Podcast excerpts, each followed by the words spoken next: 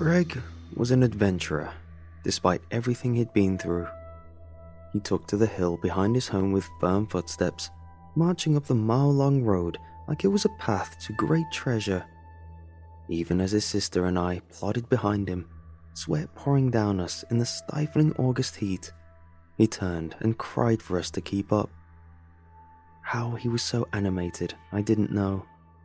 Not even grasshoppers chirruped under the midday sun, and the tall grass, usually so green, had turned to yellow straw as summer reached this peak.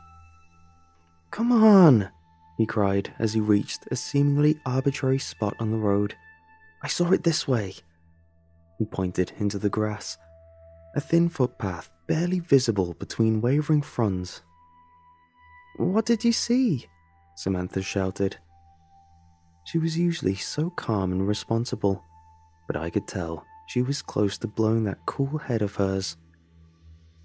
Not long ago, Greg and Samantha had been a trio. The loss of their older brother, gone two years by this point, had broken their parents in an unusual way.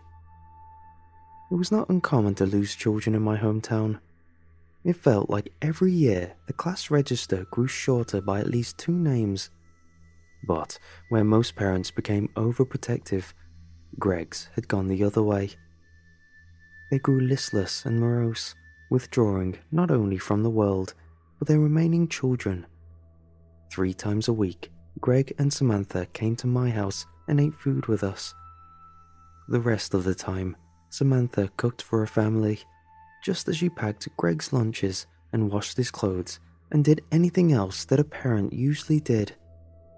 If she'd been older, she would have probably forbidden Greg's expeditions entirely. But she was young and exhausted, and every time Greg set out to explore the wilderness at the edge of town, his face lit up so bright it must have been impossible to say no. Today, he dragged us both to see something he'd found, something that he claimed was incredible. "You have to see it for yourself," he said when we caught up with him. Samantha and I were breathless, but Greg was practically jumping on the spot with excitement. "I need a break," I whined. "A good idea, Stephen," Samantha replied between heavy breaths. "Let's just enjoy the view." We turned to face home. On our left was the forest, on our right open space, and below us, built on the sloping side of the mountain, was our hometown. Looking at it from so far, it appeared plain and small and normal, but in the corner of our eyes, drifting from the spaces between the trees of the forest, we could see the red twine. Hundreds, maybe thousands of strands floated over open air down the slope we just climbed and entered the town miles below, where it formed a complex and ever-changing web. Each string had small golden bells attached at every meter, and you'd think that with a string strung so far between such distant points that every gust of wind would create a chorus of ringing. But they were silent, and they would remain so unless someone was careless enough to touch one of the snares. "It's actually kind of beautiful," Samantha mused quietly, and I found myself agreeing. "You've checked for snares on this route?" she asked her brother. "I checked yesterday," he cried, turning to the path like a dog straining on a leash. "It's not far, it's right there." "The twine could have moved since then," she said. "I don't like this.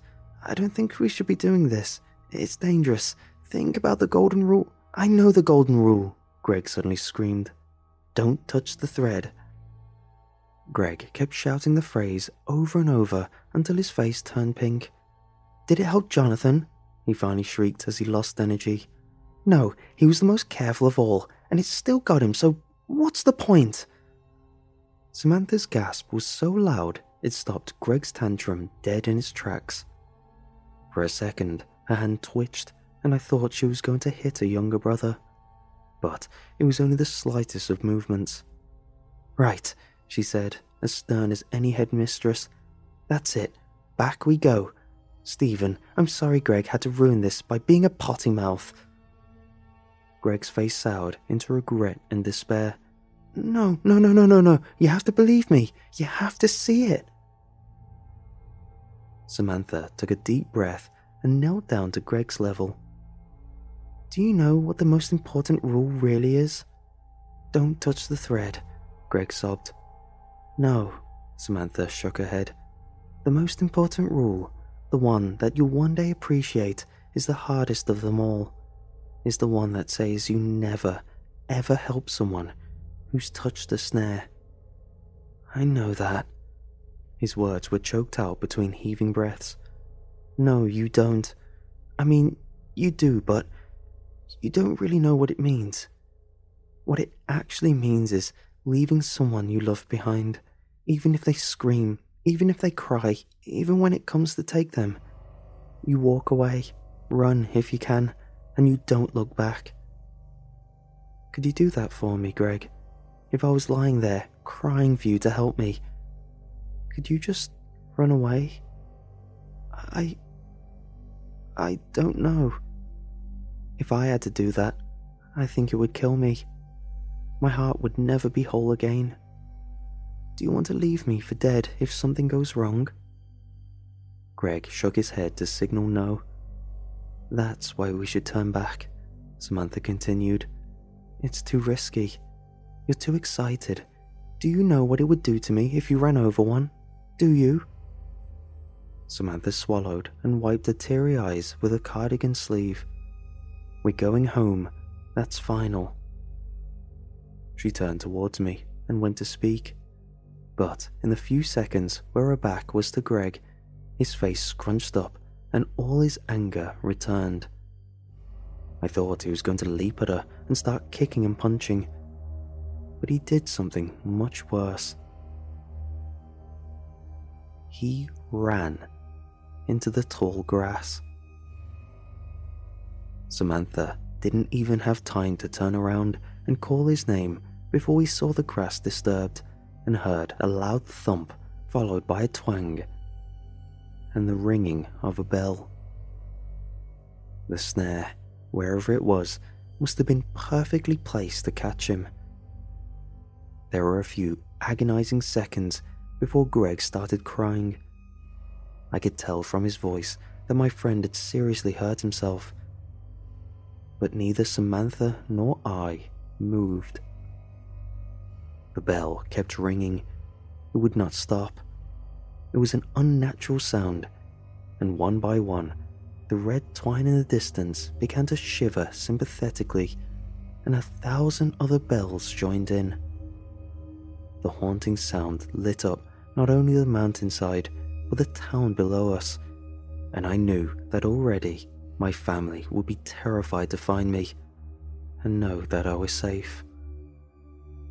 I wanted to run back to them, to flee the rising alarm that seized not only my thoughts, but the very air around me, as miles and miles of web thrummed with anticipation. But before I could turn, Greg appeared out of the grass and stared at us. He was, in spite of everything, silent. He must have been shocked. He certainly looked like he was surprised to find several meters of ordinary-looking twine fused to the bare skin on his arms and face in coiling bunches. No blood, just swollen flesh slowly turning pink, as if it too was shocked to find its own boundaries violated and was now having a delayed reaction. Quick, invader, shut it down. But this was no microbe or allergen. Several strands of the stuff had fused to his hair and face and arms, and in places like his cheeks and ears, it had even punched through the flesh entirely and emerged on the other side. With a firm grip, it was slowly but surely beginning to pull him back into the woods. That force would only increase with every passing second until there was simply no resisting. But Greg fought on. He pushed against them and staggered towards us, reaching out a hand threaded with twine, Samantha didn't move, but she did raise a hand as if to embrace him. The sound of me crying out and falling backwards made her look away from her brother, who finally began to wail and sob. She fixed me with teary eyes, and in that moment, I watched Samantha's heart break before she turned from her weeping brother, grabbed my hand, and ran. Greg followed. Neither of us knew in detail what happened when the snare catches you, but as Greg continued to stumble after us, his cries and pleas grew increasingly furious. I darkly found myself wishing it'd just hurry up and be over with. Looking back, I'm surprised at the ten-year-old's imaginative vocabulary, but he was facing death, and I think his mind dug deep. God, he hated us in those moments. I'm sure of that. He was scared and hurting, and the only people close to him were abandoning him. He told us we'd go to hell. Look, Bumble knows you're exhausted by dating. All the, must not take yourself too seriously, and six one since that matters, and what do I even say other than, hey? Well, that's why they're introducing an all-new Bumble, with exciting features to make compatibility easier, starting the chat better, and dating safer. They've changed, so you don't have to. Download the new Bumble now. Another day is here, and you're ready for it. What to wear? Check. Breakfast, lunch, and dinner? Check. Planning for what's next and how to save for it? That's where Bank of America can help. For your financial to-dos, Bank of America has experts ready to help get you closer to your goals. Get started at one of our local financial centers or twenty-four seven in our mobile banking app. Find a location near you at bankofamerica.com slash talk to us. What would you like the power to do? Mobile banking requires downloading the app and is only available for select devices. Message and data rates may apply. Bank of America N A, member F D I C.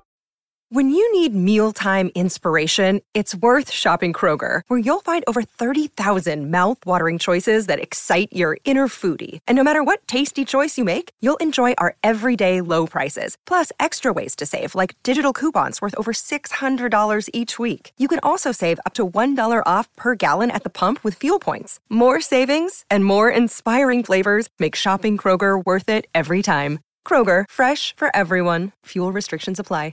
Well, he told us we deserved to die. He told us a lot, not stopping until halfway down the hill, when he finally fell. I turned, not meaning or wanting to, and saw him push himself up with his hands, gravel embedded in the puffy, bleeding skin of his face. And he glared at me with burning hatred. He tried to pull at the snares embedded in his forearms, but his hands bonded to the twine immediately, and it only left him too tangled to resist any further. The twine pulled harder, and he fell backwards, and with kicking feet, he was dragged slowly out of sight. I was so afraid of what I'd seen, I sawed myself, and my vision blurred. My legs grew faint, and Samantha, barely slowing, picked me up and carried me the rest of the way. When we reached the town, my parents were waiting for us. They held me so tight that it hurt my little ribs. But I didn't care. I sobbed into my mother's arms and paid only a moment's notice to the weak, hysterical Samantha, whose own parents were nowhere to be seen.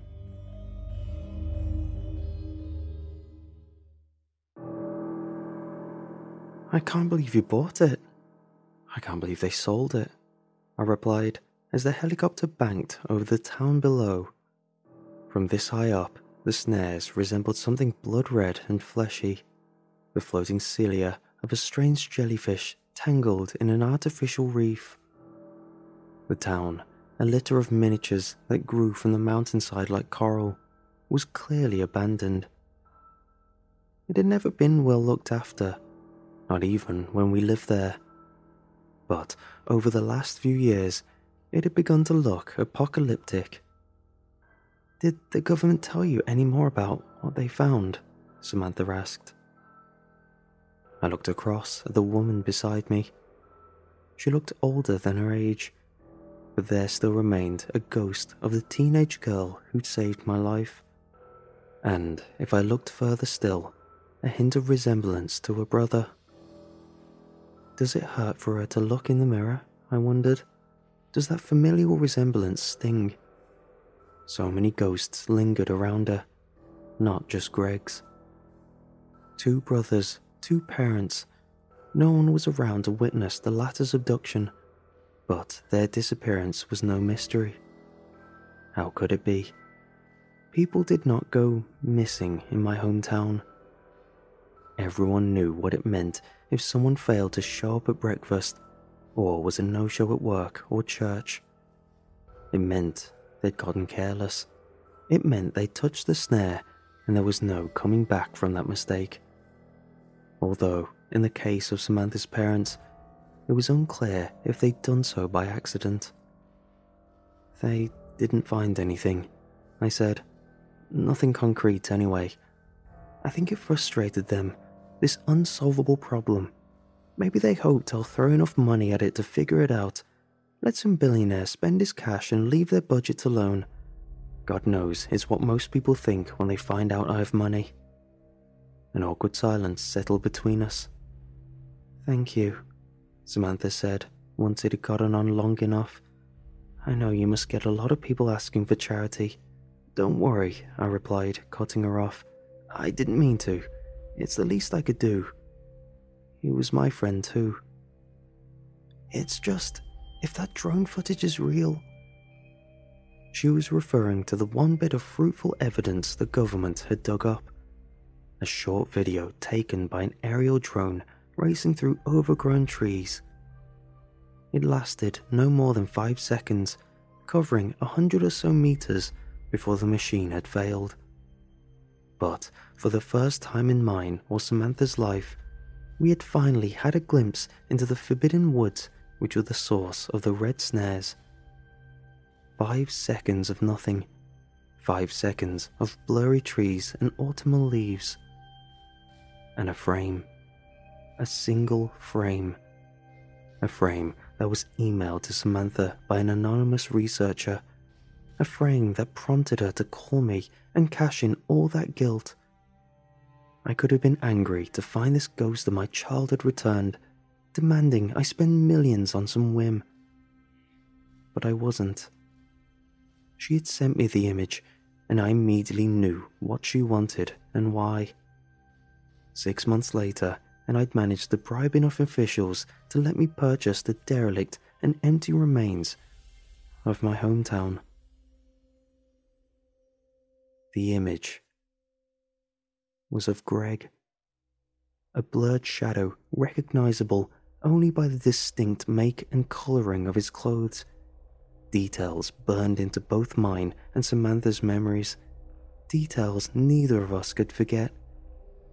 No, you could not see his face. But we didn't have to. We knew it was him anyway. Samantha's expression grew sad as her eyes fell to the window where the town passed directly beneath us. We were slowing as the chopper approached the landing site. I briefed the pilot that the situation was fluid, and he would need to keep a keen eye out for a place free of snares. A glance at the direction he was taking told me he was heading straight for the church. Do you know what it was like in the end? She asked. Eyes still on the town. Even from this height, we could see thousands of snares snaking from building to building, window to window, through abandoned cars and around tilting telephone poles, a cat's cradle of shimmering red twine. My dad called a few weeks before he disappeared, I answered. Every couple of months he'd call and go through the list. Every time it got smaller. In the end, he was just one person. I asked if it had been a good month, if people had been extra careful. He told me there just weren't enough people to go missing anymore. In the end, he was the last, too stubborn and refused to move. Down below, the church raced into view. In the months since the town had emptied, the once impeccable kept grass had been left to grow wild and unkempt in the autumn heat. I wondered what it might hide, so I leaned forward and got the pilot's attention. "Radio the guys on the ground and tell them not to step on the grass," I shouted.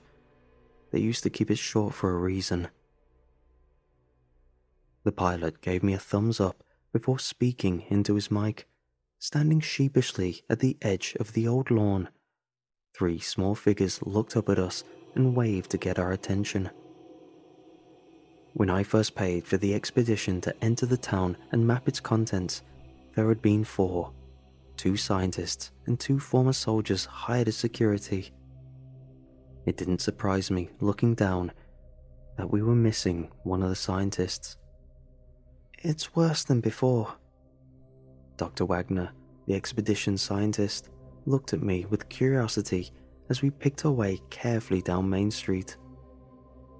"It wasn't unusual for one of the roads to have a few snares across it," I added, "but the air is practically red with the stuff." "Perhaps it has become frustrated with the lack of food," she replied. "You think it eats them?" I asked, and she nodded. "Seems possible," I added as I studied a nearby shop window. A little boutique that sold dresses, the kind women would wear to church. I remember waiting outside while my mother perused inside for what felt like hours on end. Sometimes I would grow impatient and want to go inside too, but something about the mannequin in the window scared me. Faceless, featureless, hard plastic limbs. What was it about the lack of eyes that left me convinced it was looking right at me? It had only gotten worse with age. Its head a Rorschach of peeling paint, beige and white, on tarnished gunmetal greys. "It must be intelligent, sentient, if not sapient," Wagner said as I turned away from the unsettling doll. The scientist was a small woman in her late forties, usually quite brazen and funny, but twenty-four hours in this town had already worn her down. It knew to target the objects that Mike, Doctor Mignola, touched regularly. I cringed at the reminder of the expedition's losses. "It isn't just intelligent," I said. "It's vindictive. Did I tell you what happens if you damage the thread?" She shook her head. "One man set fire to a whole bunch of snares on his lawn," I told her. "Used a can of spray paint and his lighter. Woke up the next day to find a snare punched right through his belly and tied to a bed spring on the other side." The scientist winced at the thought, but I left out the part where the man had stayed in his bed for a full two days before he was finally driven mad by the itch of the twine running through his guts. I'd heard from some older kids that in the end he tore at himself like an animal in a trap, and in a rare twist, the twine did not take him. It left his body there, skewered on a piece of string, and the doctor had to come round with a couple farmers and cut him out. But still, the twine stayed fixed and taut so that his family could not get rid of anything it touched. Not the sheets, not the mattress, not even the half inch or so of flesh the twine had bonded to. The stink of infection infested the house, they said, and on hot summer days, it even reached the streets. "It must have been hell living here. Why would anyone stay?" "Most people didn't. Just about everyone my age left as soon as they got old enough. Town went from five thousand to a few hundred in just a couple decades," I replied. "When my dad was a kid, there were maybe two or three snares at the time. Few enough that if you got tangled, others would cut you out without too much risk to themselves. Hurt like hell, mind, but survivable. By the time it got real bad, some people were just too old or stubborn. Plus, I suspect some stayed in the hope those taken would come back. My father was definitely in that camp." "At least you got out," Wagner said. If you'd stayed, you would have either been taken already or probably gone insane from the loneliness. I understood her words, but I didn't feel them. People who were born into this were never really normal. I couldn't go to the bathroom without checking the door five times each way. Sleep was short, fitful at best, since that was always when you were most vulnerable. From what I understood, most people who'd left the town hadn't fared so well. I suppose, I shrugged, and we continued to carefully step over strands of red twine that thrummed with excitement as our feet passed over. We got maybe halfway down Main Street before Wagner tripped, fell, and set off the first of the snares. "Drop it." She lowered her backpack without taking her eyes off it. Lucky woman had fallen in such a way her bag had taken the hit, but already other snares started to gum up the fabric. They attracted each other somehow. You never saw them move.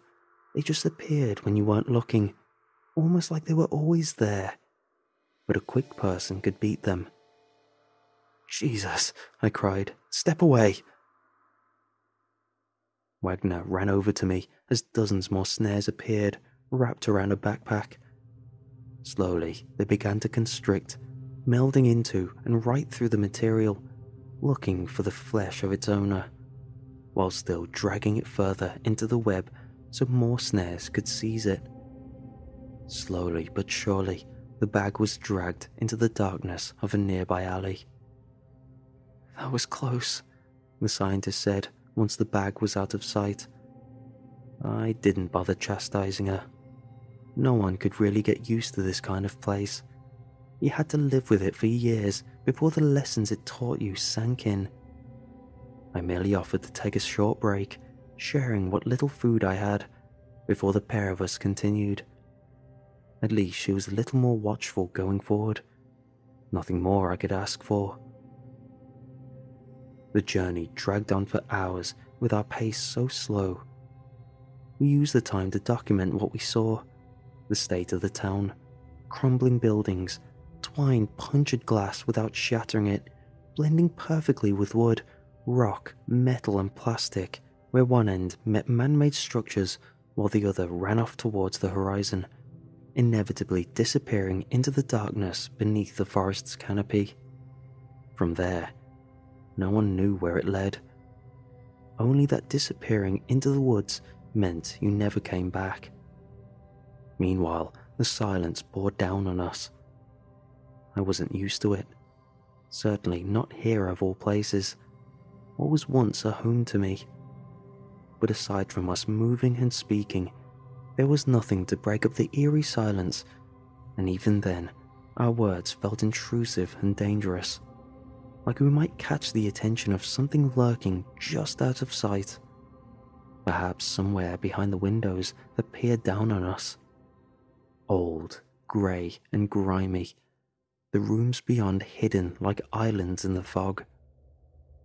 The only splash of colour, the red twine that ensnared the spaces within those decrepit rooms, hardware shops, florists, record stores, apartments once occupied by people who had left no one behind to claim their things. So now toasters and T Vs and ovens and fridges and all manner of personal items lingered on, gathering no dust because there was no one to shed skin and create some. I felt watched by those windows.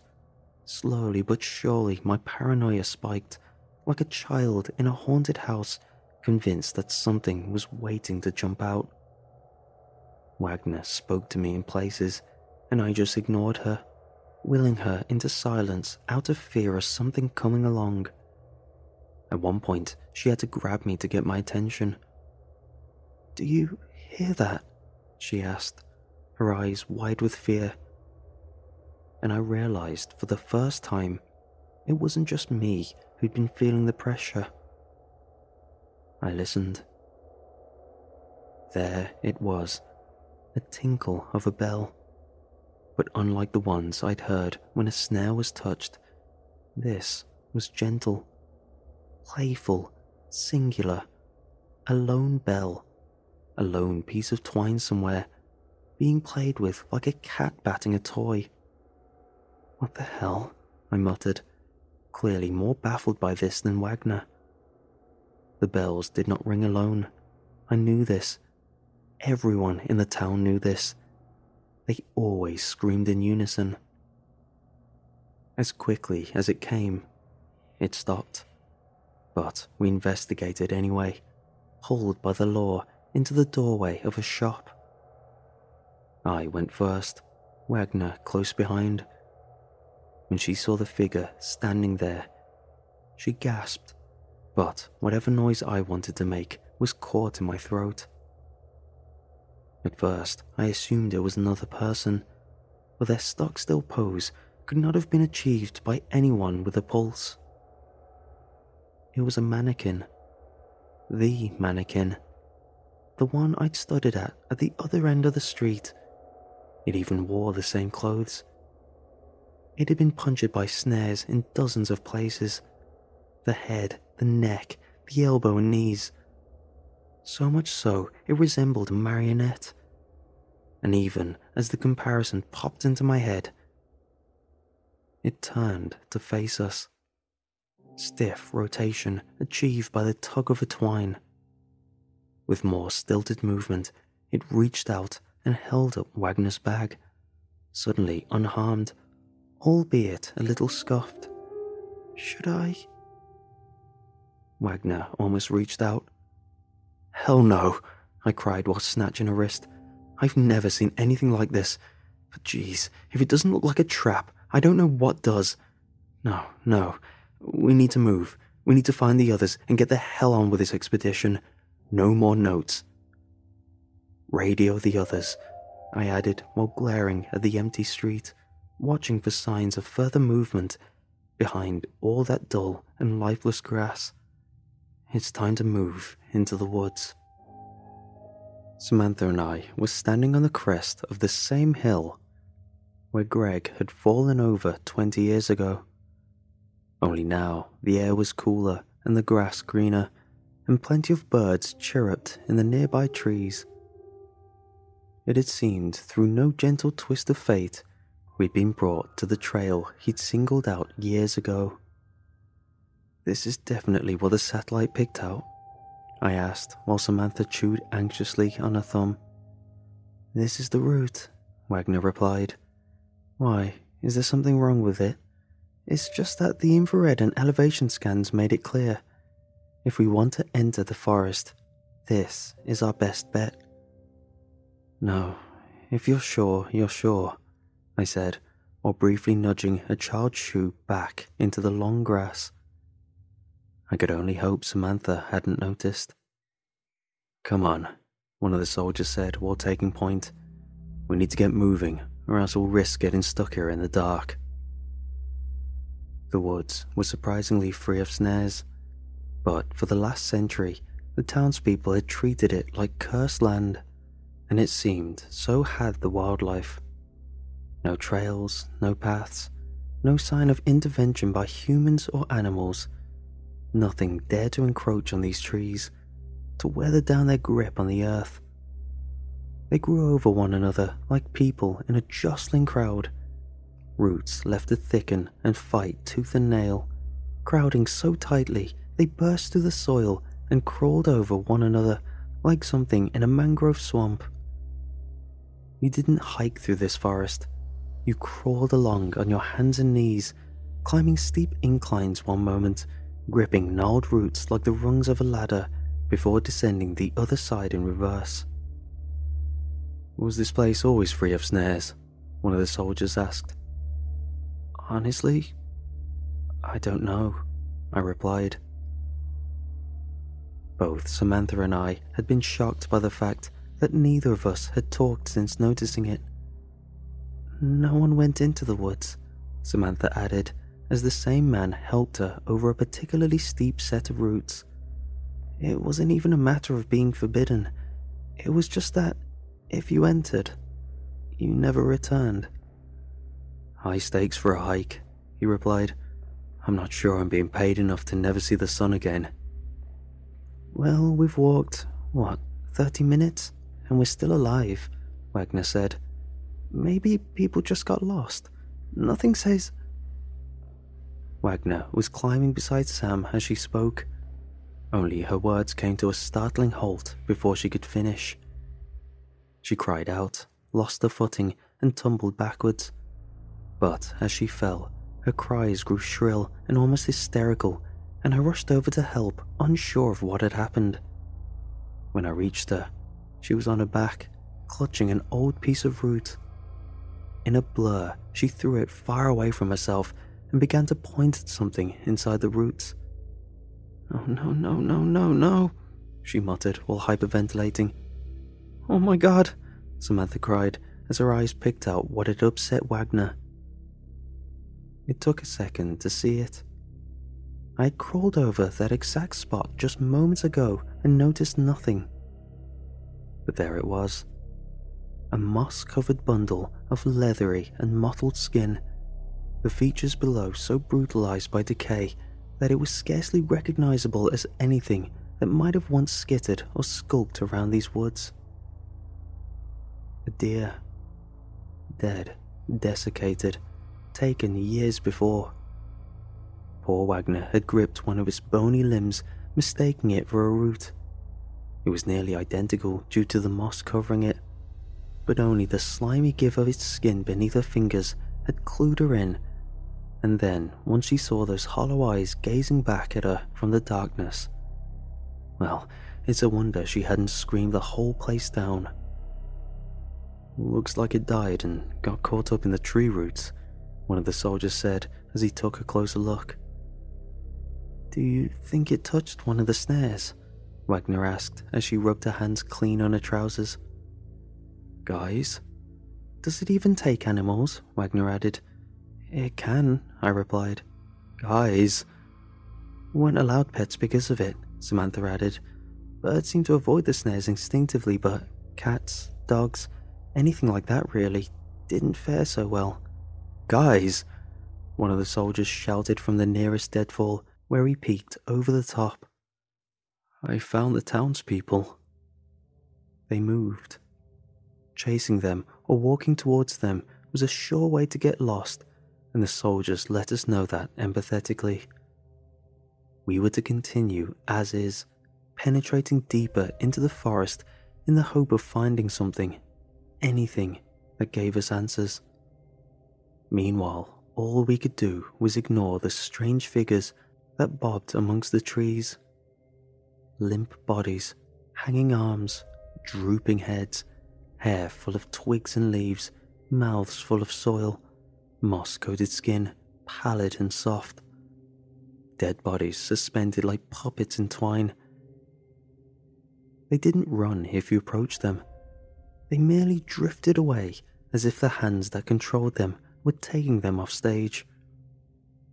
This was the first time in my life I'd seen the red thread used for something other than snares. Somehow, this felt worse. "Guys," I said after we marched for another hour, "I think we can safely say how that image of Greg was taken." I gestured to one of the bodies that floated amidst the trees, its body swaying in unseen currents. "Are we sure we need to go further?" "He's right," one of the soldiers said as he dropped his bag and began to roll out his shoulders and back. "I don't like this one bit, and we now know the context of that screen grab. I know I'm not paying for this whole thing, but I think it's time to call it a day."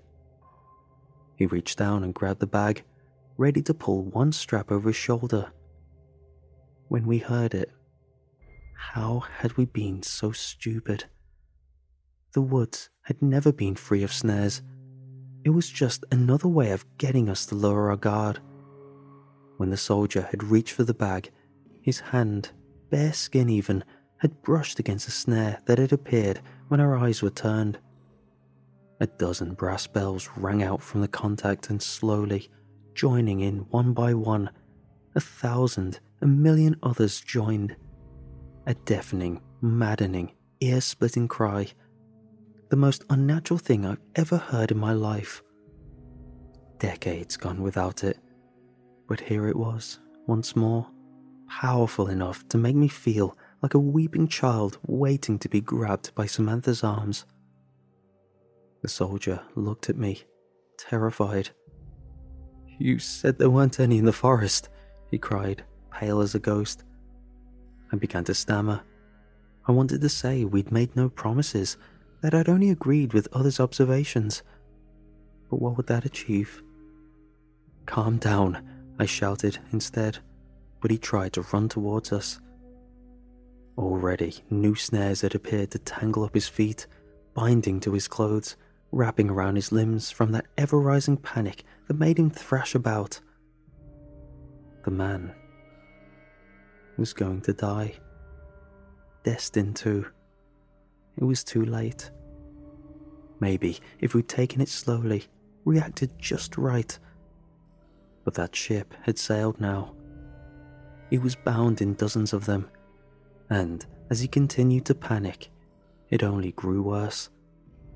They melted into his scalp, his cheeks, his brow, his hands, and where his top rode up in the mad struggle. They now began to weld to his chest and back. "No, no, no, no, no," he muttered the words over and over. His friend took a step towards him, but I held out a hand to stop him. What could he do? The soldier continued to thrash in fear. Anyone who got near him would end up touching a snare, and there was no coming back from that. His panic made him as dangerous to us as he was to himself. We had to watch as the snares ramped up their pressure, dragging him with increasing speed up and over a cluster of roots. "Oh no." Wagner was the first to notice. The snares did not run over all the roots. They went through them, under them. Their path was a complicated weave in and out of ancient bows and roots. "Don't watch," was all I managed to say as his body hit the first of many split directions. As one, we turned away. Samantha scrunched the face, trying as hard as she could to shut out any and all light. Wagner clasped her hands over her ears to block out the sound of breaking bone. But there was no escaping those screams. She surely must have heard them. And the remaining soldier? For some reason, he watched. When it was done, there was only blood-slicked tree limbs, torn and shredded clothes, and a grown man on his knees, throwing up and crying from what he'd just seen. And behind us, all around us, all except for a single root ahead, the snares had returned. So many, the air thrummed like a dropped guitar. So many, it was hard to see further than a few meters in any direction. So many that the message they sent was clear. After all, the timing of the first snare could not have been an accident. Whatever lay them was telling us as loud as it could. There's no turning back. We did not hear the soldiers' cries, but we heard the struggle. I'm still not sure what happened, only that by the time we turned, he was one foot off the ground, his mouth a mask of twine so thick it resembled a writhing nest of earthworms, a faceless body floating, his limbs shivering from the overwhelming agony. God, I hope that if you can die of pain, it at least happens quickly.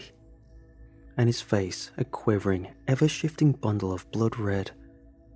The sight was like a nightmare, and it was all the worse that we hadn't even seen it happen. If it hadn't been for one of his shoes falling off as he had a seizure, we might never have even known he was gone. But that wasn't the worst of it. No. The worst was that he came back. Wagner noticed first. She was already at the rear. When it became apparent to her that another person had floated up behind and was now just a few meters away, she mewed a desperate cry for help and Samantha and I turned in unison. The man, who'd been taken just an hour before, had resumed his position at the back of the group.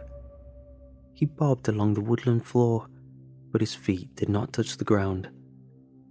If we approached, he moved away just like the others, but unlike them, he was being paraded in full view, close behind to make sure we stayed on track. If we took a step, he took a step as well, bouncing along in mock imitation of us. Whatever had happened to him in the canopy, he looked broken now, crunched, crumpled, Play-Doh squeezed in a fist of an angry child. Sunken eyes and a toothless mouth hung low, his dislocated jaw swinging freely as saliva collected on a swollen tongue. Just like the mannequin, with a stiff arm, the twine moved him and gestured for us to carry on. At last, after the hours had gone on for so long, the sky turned a dull grey, ready for nightfall. We found it. A clearing in the woods as large as any stadium, and there before us lay what I could only describe as a congregation. And like many great gatherings held in secret and silence, they knelt in supplication, heads pressed to the floor, skin and hair withered away, or at least marred by the filth around them that they were hard to tell apart. Individual identity meant little in this crowd. The clothes, too, were close to falling apart, but all these people on their knees, somehow their shoes still told a story. Leather boots, brogues, moccasins, slippers, trainers, chucks, Nikes, Doc Martens, boomers to millennials, three generations of a town brought to their knees. Bright and colourful, stern and businesslike, the elderly and the young alike lay before us, dead men and women praying to a woman bound in twine. She was not another floating marionette. This was immediately apparent. Her features were not hidden, her skin not marred by soil, her hair, a rich chestnut brown, was long and flowing. Her clothes, what little we could see beneath a cocoon of red twine, was a pale white gown. But time had not left her alone. Her head was a withered skull, her mouth a leering gape, a corpse as surely as any other, but free from the abuse of a life on the forest floor, for she floated high amongst the trees, thousands of red snares emerging from her body to suspend her in the center of an explosion of red lines that radiated out from her core. Beneath her lay the remnants of an ancient bonfire. Above her, the branches and canopy had been scorched black, but the woman appeared to have been untouched by the flame, a ghostly image of death. She was like something out of a Renaissance painting, beautiful and haunting, otherworldly and divine. The sight of her made my heart break, even if I couldn't say why. "Who is she?" Wagner asked, her voice choked with tears. All at once, the bodies turned to face us, moving from their bowed position just enough to fix us with vacant, cloudy eyes. Greg was one of those many. I spotted him nearby, still a child. He glared at me with empty sockets that seemed darker than any shadow, like a flicker of his betrayal remained alive within him. Had he worn that furious expression for all these years? I wanted to answer Wagner's question, but the answer froze in my throat. I had no definitive proof, but couldn't see the betrayal on the woman's face, couldn't see the hatred in her hollow eyes. God, being stood there, it felt wrong, felt dangerous. It felt like I just wandered into Chernobyl and was making direct contact with the elephant's foot. Whoever that woman was, she radiated hate the same way the sun radiates heat. Whatever the details of her, there was no mistaking the intensity of her contempt for us, I'd spent decades wondering what force or creature could hate my town so much that it would torture us for nearly three decades. Looking at her, I understood easily where that cruelty came from. A witch burned, perhaps? I never heard of that in our history. And who burns a witch in the nineties? But who knows what happens in the deep woods? Who knows what atrocities are committed in the dark? And so far from watching eyes? Then again, did she need justification to hate us? A part of me felt like I was standing before a god of some kind, and who knows what they do or do not take offense to. After all, do you explain to an ant why you crush it? As if hearing my thoughts, she turned to face me, dead but alive, rotting but whole. And, for a brief passing instant, I saw enough to render the world white, for blood to come bubbling out of my ears in a warm stream I wouldn't notice for hours more. And then, after that, silence, darkness. My final thought was the realization that I'd been right. I had just heard a god speak. From the town came church bells. Even from where we sat on the hood of a car miles away awaiting extraction, I could see the glow in the tower. The town had come alive at last. Our journey from the woods had not been alone.